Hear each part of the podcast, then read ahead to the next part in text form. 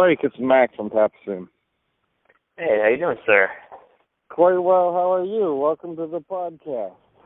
Yeah, thanks. Thanks for having me. I appreciate it. I'm really excited to have you on our podcast because I came across you six years ago about at Austin GDC when like free to play GDC was kind of weirdo GDC. You know, it was like oh yeah. It wasn't cool guy GDC. It was like, oh, he's one of those guys GDC. You went to Austin, not to L.A. or wherever it was being held, San Francisco. And you gave a right. talk about, um, God, I don't know. It must have just been about social game mechanics. But the thing that you said that crystallized for me the like strangeness of the whole new world, and that always, always just held my attention was you said, I made causes, I made vampire games on Facebook, I think what also did was I looked at MySpace posts. I looked at thousands and thousands of MySpace posts, and I hand curated this data. And what I learned is that if a woman replies to a man's post, it is 50% more likely that the next reply will also be from a woman, and vice versa. There's sexual competition that exists in MySpace posts.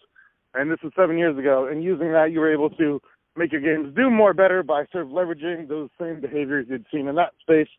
The whole thing, I was like, oh my god, we are truly in the future. Any of that ring a bell? Yeah, yeah, I do remember that. I uh uh yeah, and I I think one of the the fascinating things that happened there, I'm trying to recall if I was specifically discussing MySpace or Facebook. Um because uh, I, I mean, there's there's several elements of play at play there that were just fascinating to me. Um, as an example, uh, uh, you know, what's what's a good way to put it? We've there's certain human behaviors where we're very trained uh, to do pattern recognition and and, uh, and and and apply you know even relatively artificial constructs to to to you know these, these hierarchies that we use to recognize status. And one of the easiest you know implementations of that is a leaderboard, right? You know, you know you you rank things, you know, one, two, three, four, you know, top to bottom, and it's it's the way our mind works when you see uh, a, a list of uh, you know pretty much anything. Um, so one of the, the the brilliant implementations, I think this was Facebook that did it first. MySpace may have fast followed. Um, but uh, Facebook's newsfeed was in reverse chronological order. So you have newest posts on top, and it was fascinating to see. And I, I like I don't remember who did it first, whether it was MySpace or Facebook. Yeah. I'm, I'm sure someone else has that. But uh, as soon as that that that uh, that that architecture was introduced, uh, you absolutely raised uh, interactivity on on the on the newsfeed uh, for for these services because of that that implied I'm you know at the top of a list uh, behavior, and it's particularly and it's particularly interesting. Um, you know, uh, it, you know what's a what's a good way to put it? Um, uh, you know, an oversimplification would be to to simply look at the data. You know, saying here's here's how uh, you know people behave depending on you know like are they are they posting above someone of the of the same gender, but it's uh, it, it's interesting to note that it's it's even more nuanced. It's not just you know men trying to post above men, but it's it's usually on the recipient's profile uh, if they're of the gender to which they're attracted. So, for example, uh, if you know if someone is attracted to women, um, they want that top spot if if they're posting on a woman's wall, right? And and vice versa. If someone's attracted to men, you you see the same behavior. Um, and yeah. it's it's such a it's such a strong correlation that it's uh, it's pretty amazing to to to think that something as silly as uh you know did did a man or a woman post before me uh you know having that interact or you know kind of like drive my my my behavior to to do this be a uh, high predictor yeah of yeah, upcoming it's, behavior. it's kind of silly. And I, I i saw certain patterns in in in a lot of things uh like that. And it was always fascinating to me. Um you know, as an example, I think uh, you alluded to my my games on Facebook. Um, uh, a very interesting data point that uh, just fascinated me to no end was that. Uh, well, I'll, I'll, give you a bit of context before I jump into just, just the data. Um, the uh, there were multiple games that I created. One was uh, a zombie game, and then you know shortly thereafter I followed with a a vampire game. And under the hood, these games were identical. Um, and, and I mean like exact same code bases. Um, there was a, a variable. Literally, there was like you know if you know application number is one two three four, then you know monster's name equals vampire, and you know and use these you know set of ten pictures or whatever. Um, yeah. But, but I mean, I mean that was really the difference between the two, and you know, and and so uh, I mean every element of this was uh, of, of the two games was identical except for a different set of pictures, but that difference, you know, created very very different user behavior. Um, and what uh, what I saw, what you know, is you know Facebook's amazing about making uh, uh, you know this this kind of what's a good way to put it? Uh, if you're a data junkie, Facebook's amazing. Once you get like you know tons of users, you can be like, wow, I see these amazing you know behaviors at scale, and I can I can I can test them. You get a petri rapidly. dish unparalleled to anything anybody's ever had access to before. It really At is scale. because I mean, if you just run like user surveys, people are going. You know, it introduces introduces an element of like, well, how should I answer this? And so you have to be clever about getting at the data you want without betraying what data you want because you know what people say and what they do is always very different. Um, Always. and uh, Always, always, yeah, always. Which which which drives me nuts when I'm like, man, we ran you know some market research data and the people aren't behaving consistently with what they claim they would do. Um, so, you know, which is which is I mean, you know, in, in fairness, it happens uh, a lot, but um, and it's always you know, I, I mean, you can see the evidence of this in like every psych study ever done, uh, where people are like, okay, they know they're in a psych study, but what they don't realize is we're testing this and we're telling them this thing. There's all this misdirection that has to go, uh, that has to go on in order to actually get get the real data. Um, Yeah. So in the so I sorry for uh, uh, kind of uh, running off topic for a moment, but uh, but nonetheless, one of the things that was fascinating I saw um, in the very first implementation of these games, uh, there was only a single me- uh, mechanic, um, and that mechanic was uh, you can invite people to play the game, and that levels you up. Um, it's very very simple. Uh, you know, calling it a game is, is definitely generous. It's, it's simply one game mechanic, and I later added many many more mechanics to you know, it's probably six months before I would call it a real game. Um, but that that one mechanic uh, was core to both of those games because uh, the and the reason I chose these particular uh, horror myths is that the mechanic I could make that consistent with uh, the myth in that I could say, all right, here is a vampire trying to turn you into a vampire through an invitation, and I would specifically say, oh, an invitation is is like biting a person, right? Yeah. Now, uh, which you know, I know it's silly, it always makes people laugh, but it's wildly effective. Uh, and the crazy thing is, with only one single mechanic, the only difference between these games was the pictures and what I was, you know, calling the monster. Uh, and that beha- that that resulted in radically different user behaviors. So with this single mechanic, so it's kind of like like all other things equal, I had one you know one variable between these two games, which was a set of pictures, and users treated played you know there's only one thing they could do in the game, and they they did it dramatically different. So check this out. Um, the difference was that with the vampire game, people were uh, the, the the correlation was insane. It was like over 85% more likely to bite someone that was of the gender to which they were attracted um, Sure. than in the, than in the zombie game. And if you think about those two particular myths um, between zombies and vampires, the myth is is is as follows: um, in a vampire movie, the, the over, I mean there there are exceptions, but overwhelmingly most vampire uh, you know films, novels, etc. The moment of bite is a moment of seduction.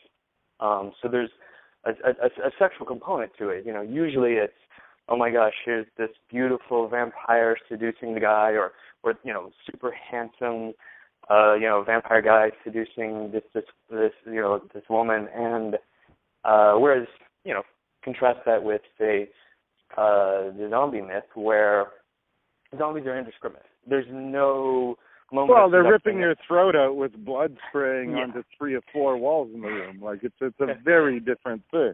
yeah there's no there's no moment of seduction there's no love story or you know you know you know you know forbidden love kind of scenario going on and so you had simply the act of telling people you are a vampire versus you are a zombie resulted in radically different behavior um you know and and people behaved and they only could do one thing in these games but they still behaved consistent with the myth they they thought to themselves well you know, if I was, I mean, it, you know, I'm, I'm sure it's more subconscious, not so explicit in their thinking, but they were thinking, I'm a vampire. Well, if I was a vampire, I would bite this person or this person because I, I, I think they're attractive, or you know, it's, it's, it's a fun way of kind of like flirting with them. Whereas, So here's here's here's a here's a question for you. Yeah. Actually, so you've seen Pulp Fiction? I have. It's been a while, but of course, yeah. Yeah, yeah, yeah. So there's a great scene in Pulp Fiction where um, Samuel Jackson and John Travolta are talking about giving Marcel's wife a foot rub because somebody Oh. Marcel Marcel is the boss, right? And somebody Oh, right. gave Marcel's wife a foot rub, and that guy's dead now. And they're arguing Right. about this, and he's like, "Dude, it was just a foot rub. Like you shouldn't have killed him for a foot rub." And he's like, "Are you about to rub my feet?" Samuel Jackson says John Travolta, "Are you about to rub my feet?" He's like, "Of course not." And he's like, "Well, Right. then you know what are the false It is. There is a sexual. Yeah. There there is. This, you know. There's there's something sexual about the activity. It, you know. Otherwise, you would happily give me a foot rub, right? With his argument. Exactly. Right. It comes back to the poke, the original poke on Facebook. What did that poke Yeah. mean? That was a lot of different Ex- things. I'm going to poke my girlfriend. Am I going to poke my boss? Probably not. I don't know. I Mm-hmm. Don't know exactly, but Well, and I think you know you bring up poke. That's a that's a very interesting example because one of the things I mean that poke contains no data. It's it's simply a binary. They either poked you or they haven't. No data other than the source of of who did it. And what uh, what is brilliant about poke uh, is that it's actually it the ambiguity leaves it open to interpretation. So people, you know, if if someone you're attracted to, you know, were to poke you, you would you you might think to yourself, oh, you know, maybe they have a slight crush, they're flirting, you know, you know how should this would be a good thing. Ultimately, it would be a good thing. Absolutely. And then whereas if it's one of your friends, I, I mean, I I do this, of course. I'm like, oh, that's just you know my my buddy from high school. He's saying, hey, what's up, right? And that's all Yeah. I read into it. Whereas if it's you know someone that I, I I was interested in, I would almost certainly be like, oh wow, this person's flirting with me. They must think I'm you know you know funny, brilliant, fun, attractive, whatever. Well, and Uh, then what if it's your boss's boss for some reason, right? What if like, or what if your old principal from high school pokes you? That's Right. Interesting. You don't know exactly what that is. Right, because you would be like, wait a minute, should I interpret this as flirting? Because if so, there's a power dynamic at play that complicates this. Uh, and I'm, I have no doubt Poke has been the source of many, many, you know, millions of man years of anxiety. You know, for for you know, better or worse, we're we're very prone to reading into and looking for, something bigger than is actually there. I'm, uh, I, and I've, I've, I've certainly uh, had different, what's a good way to put it, different behaviors on, uh, uh, you know, Facebook in terms of how I'll, I'll treat poke. There's time where I was like, okay, this is fun. I'm going to try and like, uh, you know, poke immediately back to someone uh that you know that was literally just a friend where I feel like we were almost competing to try and be like you have an unanswered notification just knowing it was going to bug each one of us and so I was yeah, like haha it, almost like almost like playing hot potato with a friend right Yeah. whereas if I was attracted to someone I was like well I don't want to I don't want to immediately you know poke back because it'll look like I'm like I'm I should definitely wait 24 hours. I'm not desperate. Yeah, yeah, yeah. I've got to, I've got to play it territory, you know, cool. like- right, and I, I think that, uh, you know, I, I, I'm absolutely sure that people have, uh, you know, called friends in the past and been like, okay, you know, she poked back. You know, what do I do? How long do I wait? All the, all kinds of silly, just trying to figure out what's the, the cool, you know, appropriate response that that isn't the optimal response. Exactly. So, uh, but no, I, I, I think personally, uh, one of the things that you know as as humans we do is we're always going to try and interpret and look for there to be more data than actually is there. And i i'm confident that most of the time that's wasted effort because the you know if uh what's a good way to put it? The the amount of times you know between the text or a poke or a call or any of that uh, the vast majority of the time it's not nearly as calculated and as uh intent based it's more uh happenstance and coincidental but we can't help ourselves for trying to read something else into it uh, half the time it's just like the goddamn mobile LinkedIn setup where they let you automatically friend people by like clicking on them basically by mistake, you know? Absolutely. Um, okay, so you are the you are a forefather, you are a pioneer of social games. That would be an appropriate term, certainly. Um, I think that's tell fair. us about Media Spike and what you do now, or what you've done in between. I mean, maybe a little bit in between, but also what are you working on now? What's got you juiced up? You know? Uh, so uh, so right now, uh, what's got me ex- extremely excited, and it's everybody's biased because they they're excited about their current project. So, um, you know, Me- Media Spike recently pivoted into building mobile VR apps, and I, like I said, I'm absolutely biased. I think mobile VR is phenomenal fun. It's it's amazing. I think that uh, if, if you haven't played with any VR headsets yet, it's the very first thing you should do when you get off the phone with me. Um, historically, uh, VR has just been a it's been a tough space because for the last 20 years, uh, every time people have tried on, you know, put something together, here's a new VR demo. The the takeaway has been really okay. Well, 20 years from now, this will be an interesting experience.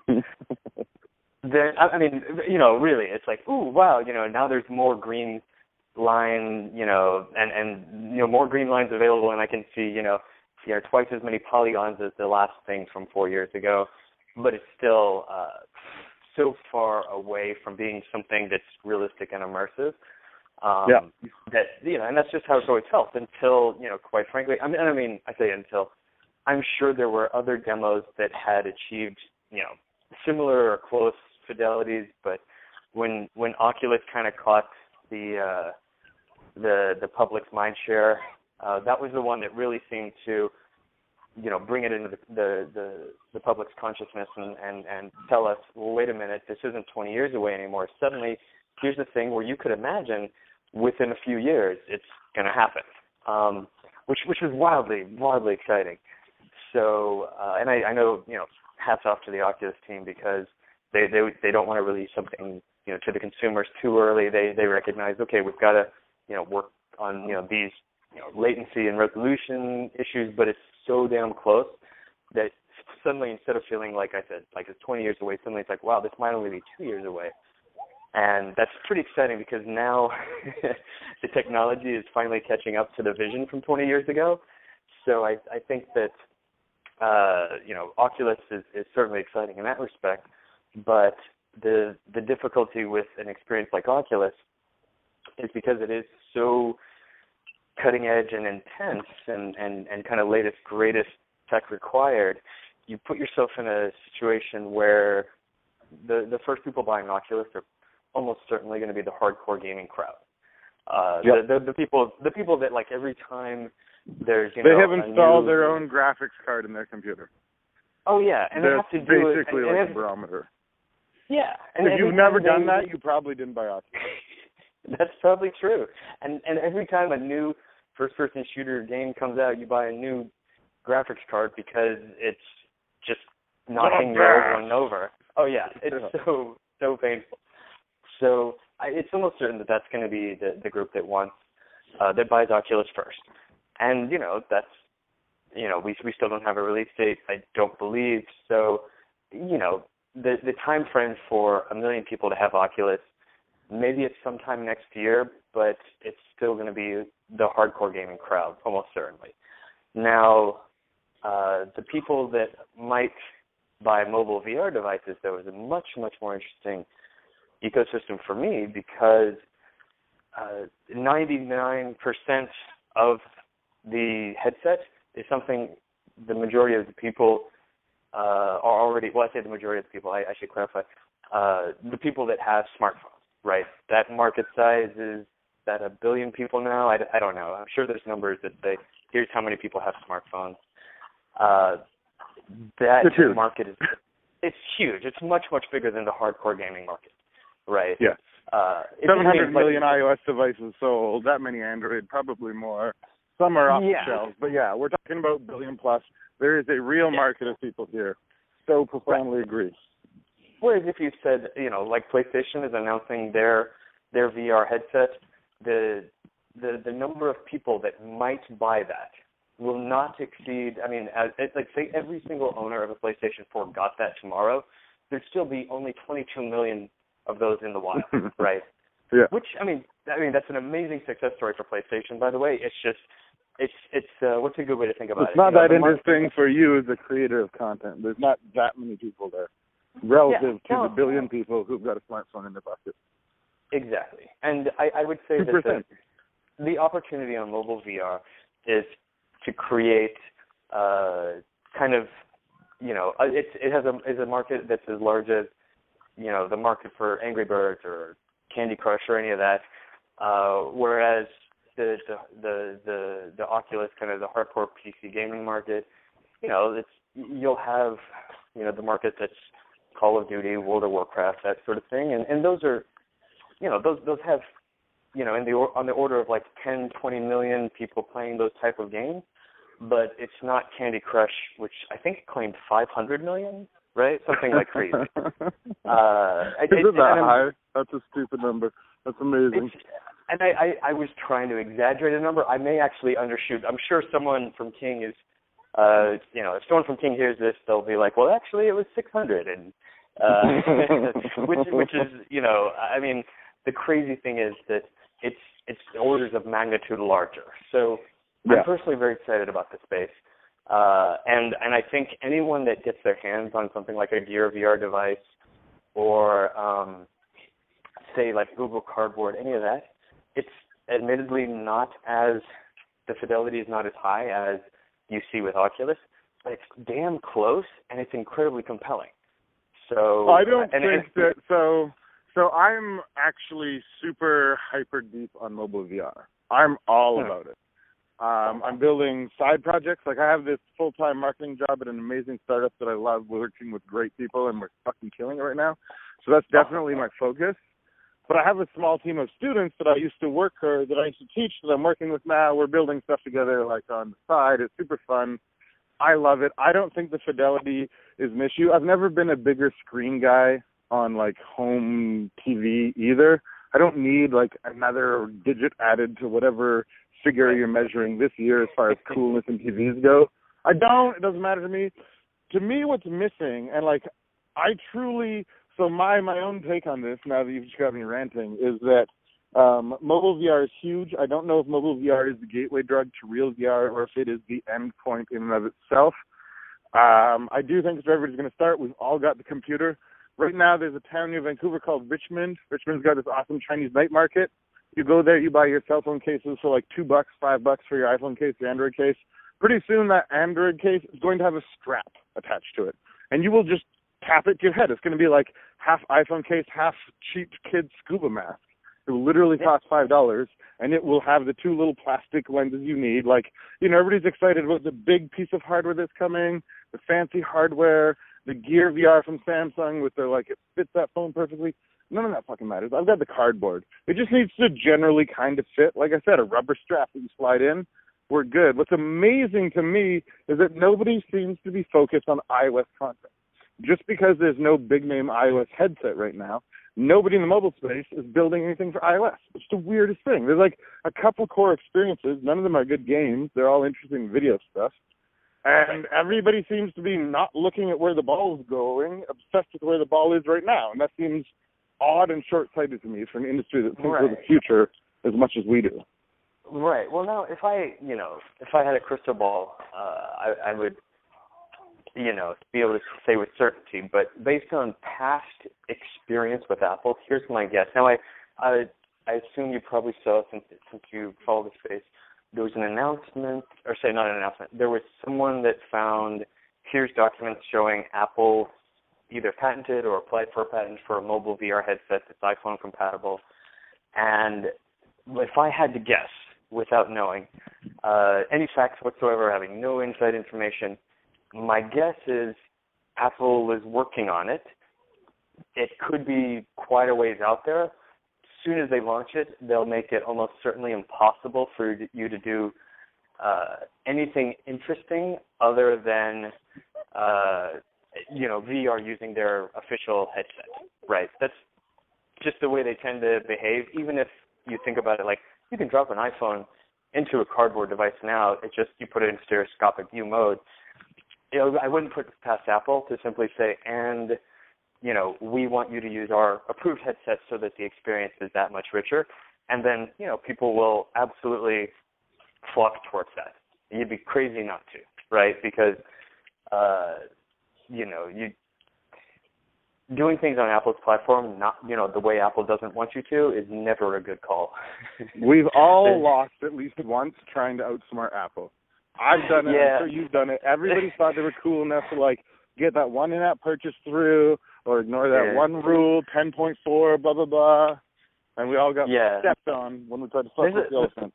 yeah, these days there's a lot of startups that all have a story of, and here's how I was playing in the gray area of Apple's rules. They didn't explicitly prohibit it, and I, I, anyone that's been around long enough knows that's not a smart place to build a company. um, that's just there's a the um the the uh I'm going to argue a technicality of Apple rules with Apple is um not something I've ever heard of a single example of that working in a developer server. So I I think that uh, what we're going to see on Apple is, is something like that. There will there will be some amount of, you know, hey, we've you know we've got something working with Apple and, and Google Cardboard devices.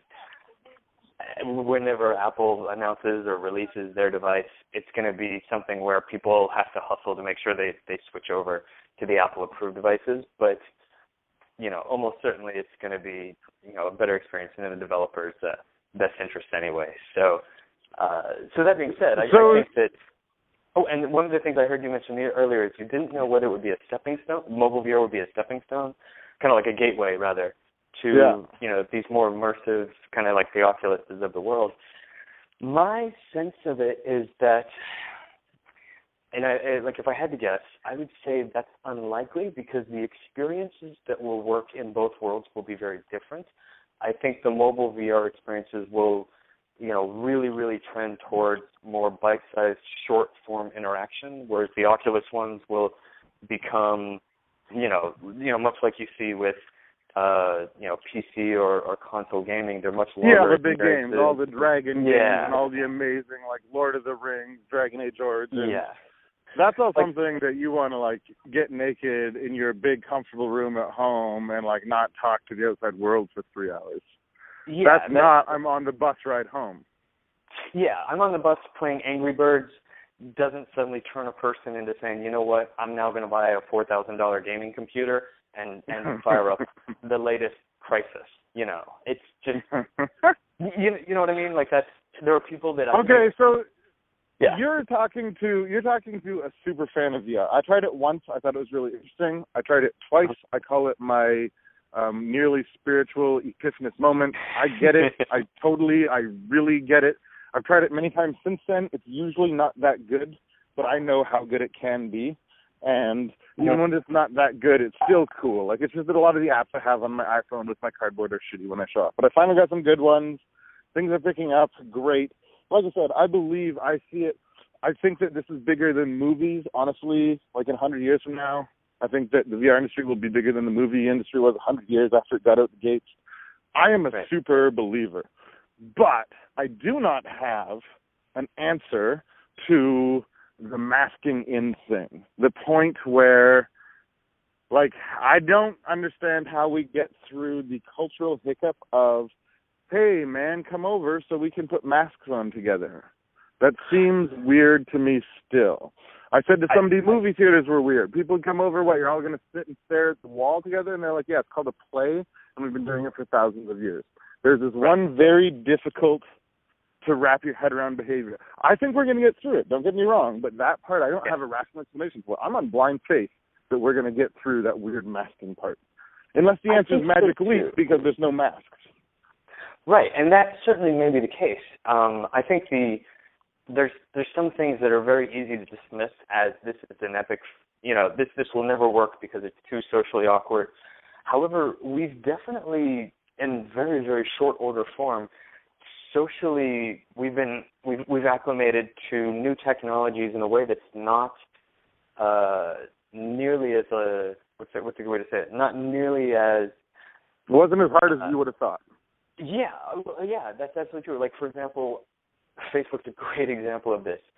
Um, when newsfeed first came out, people were outraged, freaking out, throwing a tantrum, but uh, and but now it's it's it's common form. People shrug their their shoulders like, of course, there's a newsfeed on you know many many many different uh, you know sites and products these days. So and and that was this you know radical shift from you know and and and now it's actually not just I'm on a social network posting this data privately to the people I've connected with and chosen, but all the defaults are public, which is yeah, I'm leaving these footprints everywhere I go by virtue of being mm. online. Which is radically different than the way people would engage with technology recent until just a few years ago. So my sense of it is there's a chance that we'll be there's a chance that we'll you know acclimate to having these these devices uh, on us, and it may be that the form factor has to change significantly. It might be that something, even like 3D glasses today, are a little bit you know clumsy, but you can imagine just you know glasses that look like regular glasses could be yeah. the appropriate uh, form factor um, that that that that will you know you know suddenly become socially acceptable. Now, uh, I, I mean, I imagine the first few people that wore glasses, people thought they were insane, right? They were like, "What are you doing? Why why do you have these like you know glass things on your face?" Uh, but you know, quite quite quickly, the technology was adopted because people were like, "Oh my God, this is amazing! I can see." um, and I, I don't care if people look at me like I'm weird. Uh, and and and now you know glasses are of course and have been for a very long time commonplace and acceptable. I think um, Google Glass is a great example of the form factor uh, bothered people, but if the form factor became simply glasses, it would be absolutely acceptable to to to wear Google Glass. And I, I think that the fundamental what's a good way to put it? Kind of like the fundamental innovation there was here's the HUD in real life, and there's nothing to there's nothing that's going to stop that. Like the HUD is coming. We're gonna yeah. it, and and the, and and the people that don't have it are going to be like the people that don't wear glasses and need them. They're going to miss out on a lot. And I mean, if I had a HUD and it was you know maybe it's initially glasses, eventually contact lenses, it's going to be a huge competitive advantage over the people that don't have it. Um, if I mean, dude, I've been I'm, making this argument to people, and like I've legitimately been upsetting people by saying, pretty soon you're going to have to put the chip into your head. You're going to have to put the internet into your brain because it is going to be such an evolutionary advantage. To not do it will be like some Luddite yeah. things, and I am very, very, very uncomfortable with that. Don't get me wrong; I'm not advocating for this. I will get out there with my sign and protest this even being possible, but I also recognize that when the 1% start doing it and then the 10% start doing it, I'm going to probably need my kids to start doing it so that they end up even having kids. You know, like okay. the, the the evolutionary advantage is scary and real, but when people plug in, when people truly plug in in the back of their head and have that HUD that you're talking about, you know, when you see the gun before anybody else does, when you can find the protein before anybody else does, when you can do everything better, yeah. you win. You're a winner. You are an yeah, evolutionary and, winner. And the form factor will go through a few clumsy iterations before it's finally something that's appropriate. But like, I mean, you give me the option of here's some contact lenses, and when you wear them, you'll be able to drive at night much safer than anybody else your age. You'll have something that is monitoring your glucose levels and make recommendations about healthy diet choices. I mean, all of those things. Yeah, I mean, yeah. You you are literally we have proven statistically that you're going to live 15 years longer if you wear one of our Apple Health bracelets than if you don't. Of course, you're going to wear an Apple Health bracelet. That's 15 years. Yeah, you I know? I, I mean, and and I think you know some people have, have they're they're kind of uh, critical of the quantified self movement because It's been you see a lot of these like wearables where it's like, well, you know, a lot of people they wear the Fitbit or whatever for a couple months and then they they they they just kind of you know drop the habit. And what that feels like, quite frankly, it feels similar to the the the smartphones of the world, where you had, you know, for many years, you had people experimenting with smartphones, and they were nobody got it just right.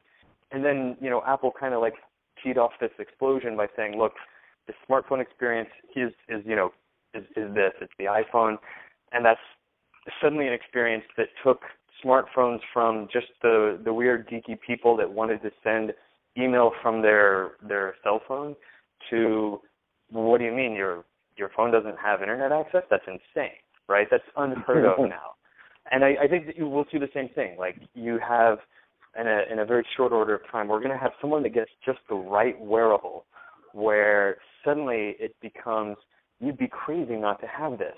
Why would you not have something that is telling you, you know, that could give you a heads up like, hey Blake, you've been stressing your heart a lot the last few weeks.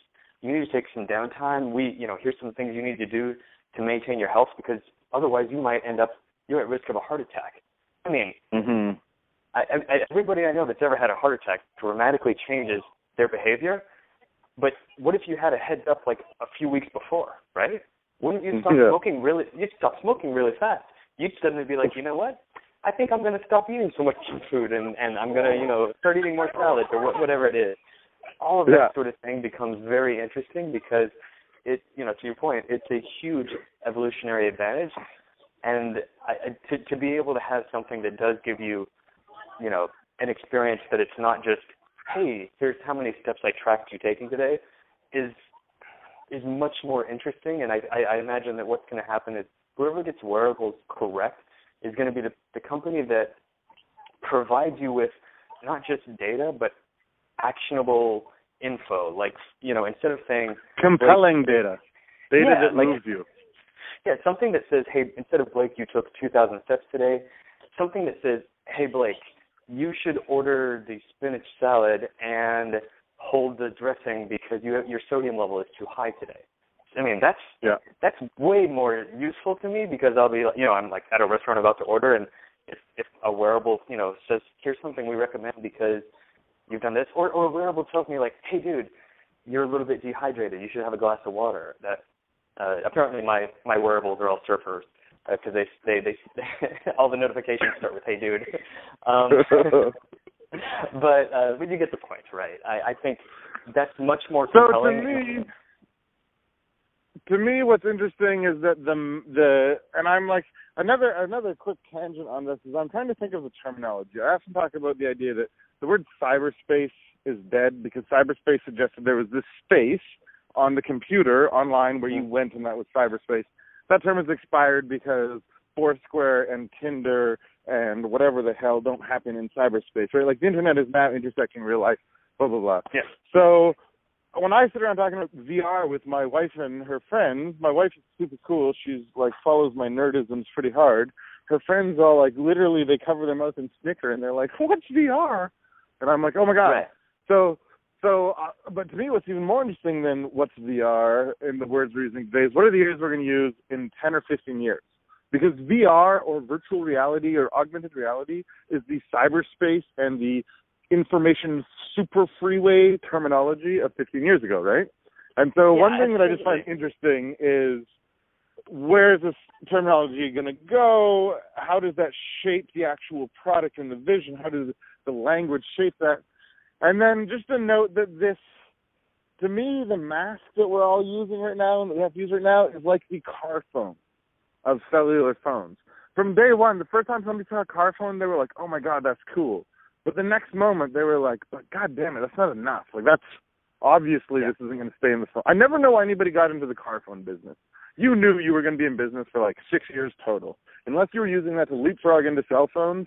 Like that was not a growth business, right? That was a that was an uh, attribution. What's the word? Arbitrage. That was arbitrage type technology. Yeah. Uh, Well, so and, I wonder. And I. Oh, go, Go ahead. ahead, And go I, I mean, I would I would say that you know the the car phone was actually like a stepping stone, and, and it's it's a great analogy to say you know Google Glass was a stepping stone, right? Like oh, the car phone was Google Glass. Nice one. Yeah, I mean, like it's it's not quite like, and and and it, it followed a very similar pattern of adoption where you know it's like okay, you know, people bought it, and you had an enormous number of people that were like, well, why would you need that? Why do you want it? Oh, you must be a rich douchebag. That sort of thing. Like an alarming number of technologies start out as being something like only for you know the the the one tenth of one percent of the world, but then eventually, you know, you know, production costs lower and you you make them available to the entire world. Like right now, everybody that has a smartphone has a car phone. You know, it's just your your phone freaking connects via Bluetooth to your car, right? It's amazing. And whereas, you know, like like it, it obviously the form factor was wrong, but the the the the the key idea of this should be available to you uh, is, is you know you should be able to talk on the phone whenever you want. That that has lived, and I mean, cell phones went through it even, right? Cell phones at first, it was only my rich, super douchey friends that had cell phones, right? And that I mean, by the beginning, you know, when when I started college, I didn't know a single person that had a cell phone, but in just a few years, by the end of college, a lot of people did, and it wasn't just the rich kids anymore. It was, you know, suddenly this is really convenient.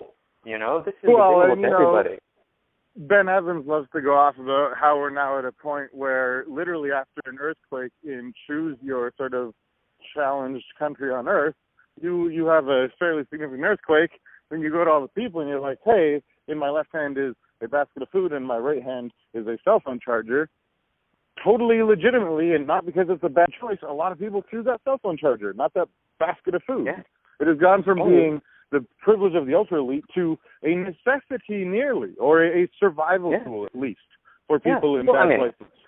Yeah, there was a time in world history when running water was only for the super wealthy, right? I mean, yeah. that that's now like that is. I, I mean, it's, it's, it's literally a, a a right. You know, like fresh, clean water in America is something that you don't have to have anything else in this world, but you're going to get access to that. It's pretty amazing.